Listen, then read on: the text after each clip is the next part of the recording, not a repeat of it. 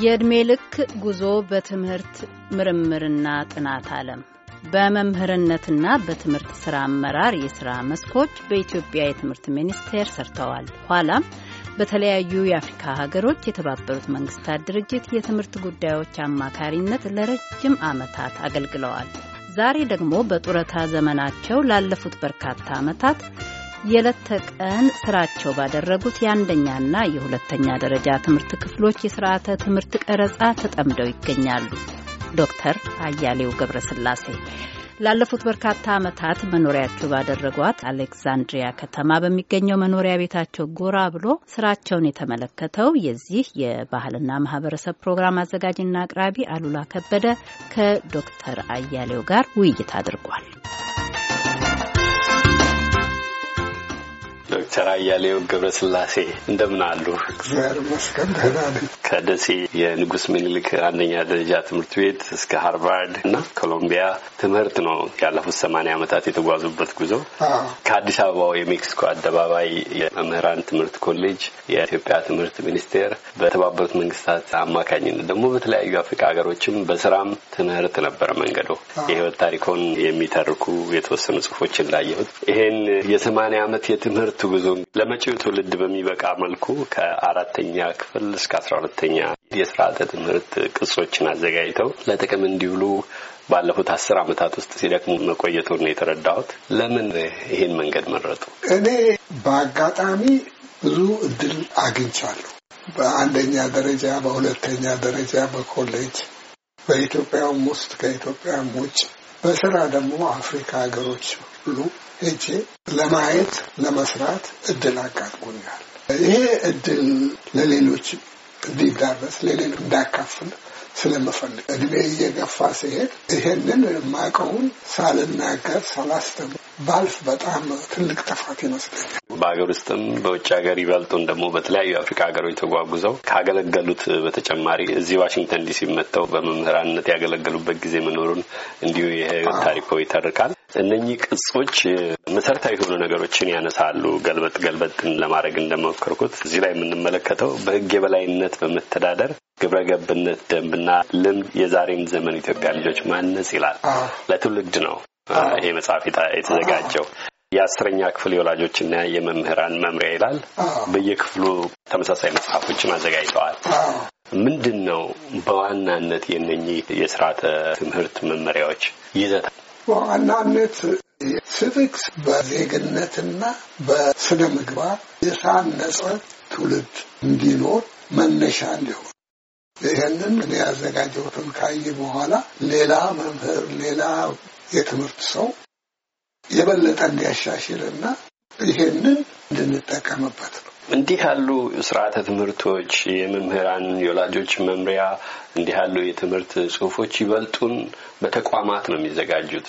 አንድ ዜጋ አንድ ግለሰብ ይሁነኝ ብሎ እውቀቱም ኖሮት ገንዘቡንም ጊዜውንም ወስዶ ብቻውን የሚያዘጋጀውም ነገር አይደለም በመሰረቱ። እርስዎ ግን በመግቢያው እንደጠቆም ነው አስራ ሶስት አመታት ይመስለኛል እስካሁን የሰሩት የግሎ ዘመቻ የግሎ ፈተና አድርገው ይዘውት ነው የደረሱት። ደስታም ይሰጠኛል። ቢሆን ደስ ይለኛል፣ ባይሆንም ሞክሬያለሁ። ከዚህ ደግሞ የበለጠ አንድ ሰው እድል አያጋጥም። አለዚያማ ሌላ ምን ትርጉም ይኖረዋል ህይወት?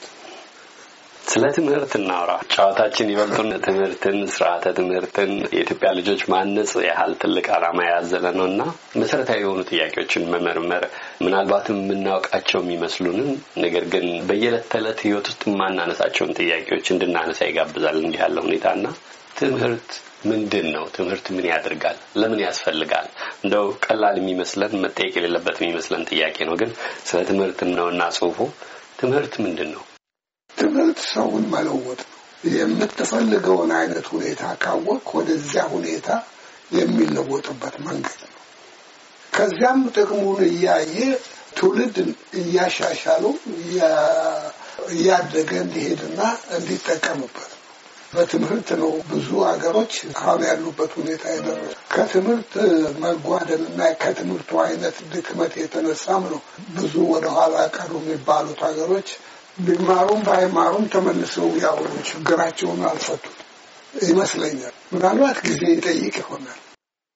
ግን ትምህርት ፍቱን መድኃኒት መሆኑ የተረጋገጠ ነው፣ የታመነበት ነው።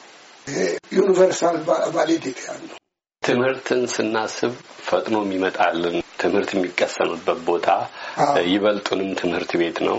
እንዲህ ያለ ስርዓት ወግ ያለው የመማር ዘዴን የተከተለ ትልቅ ቦታ ይሰጠዋል። ነገር ግን ትምህርት በየትኛውም ቦታ በማናቸውም ጊዜ ትምህርት ቁም ነገር መቅሰም ይቻላል እና እንዴት ነው በዚህ ስርዓተ ትምህርት ውስጥ በሰዎች ሕይወት ውስጥ ጎልቶ እንዲወጣ የሚፈልጉትን ምን አካተዋል? አዎ ብዙ በትምህርት ቤቶች የምንማራቸው ትምህርቶች ቋንቋ፣ ሳይንስ፣ ሂሳብ እንደዚህን ነገሮች ነው።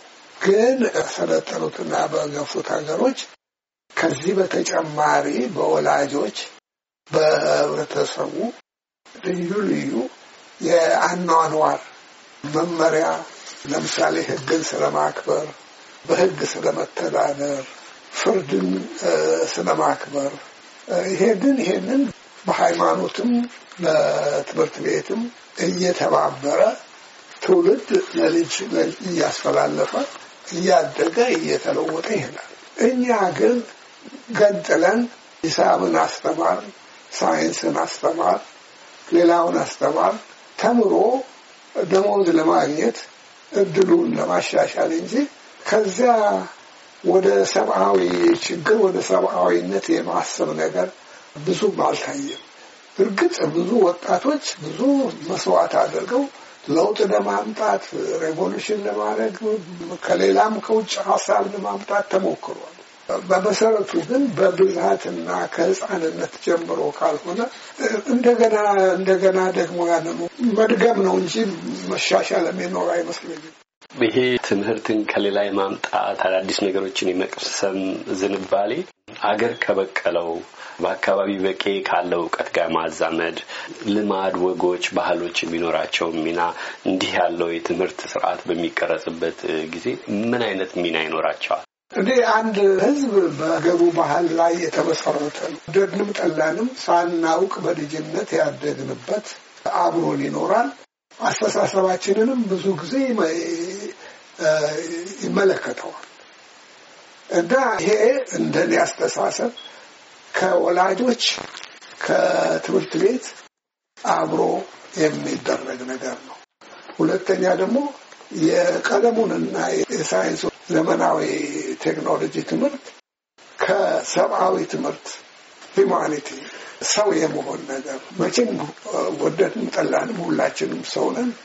ሰው መሆን ማለት አርባ ዓመት ሀምሳ ዓመት ስልሳ ዓመት ኖሮ መሄድ ማለት ነው። በዚህ ጊዜ ውስጥ ምን ቁም ነገር ሰርተናል፣ ምን ቁም ነገር የሰሩልን ሰዎችን ብድር ለመመለስ ሞክረናል። ይሄ ሰውነት የሚለውን ነገር ቀደም ብለን ስንጨዋወት አንስተውት ነበረ። አንድ ሰው ሰው መሆንን በተለምዶ መደበኛ ትምህርት ቤቶች ውስጥ ሊያገኘው እንደማይችል ሰው መሆንን እስካልቻለ ደግሞ እንግዲህ ሰው ነኝ የሚለውን ነው ሰው የሚፈልገውና እስኪ ቅድም ጀምር ያደረጉትን ወግ እናራዝመው። ሰው ማለት ምን ማለት ነው? ሰው ማለት መቼ ነው? ከትምህርቱ ሰው ከዶክተር አያሌው ገብረስላሴ ጋር የጀመርነው ወግ አድማጮች አልተቋጨም። ሳምንት ይቀጥላል። የትምህርት ጉዳይ ነው ወጋችን። በአሁኑ ግን እንግዳይን ዶክተር አያሌውን አመሰግናለሁ። ጊዜ ይስጥልኝ።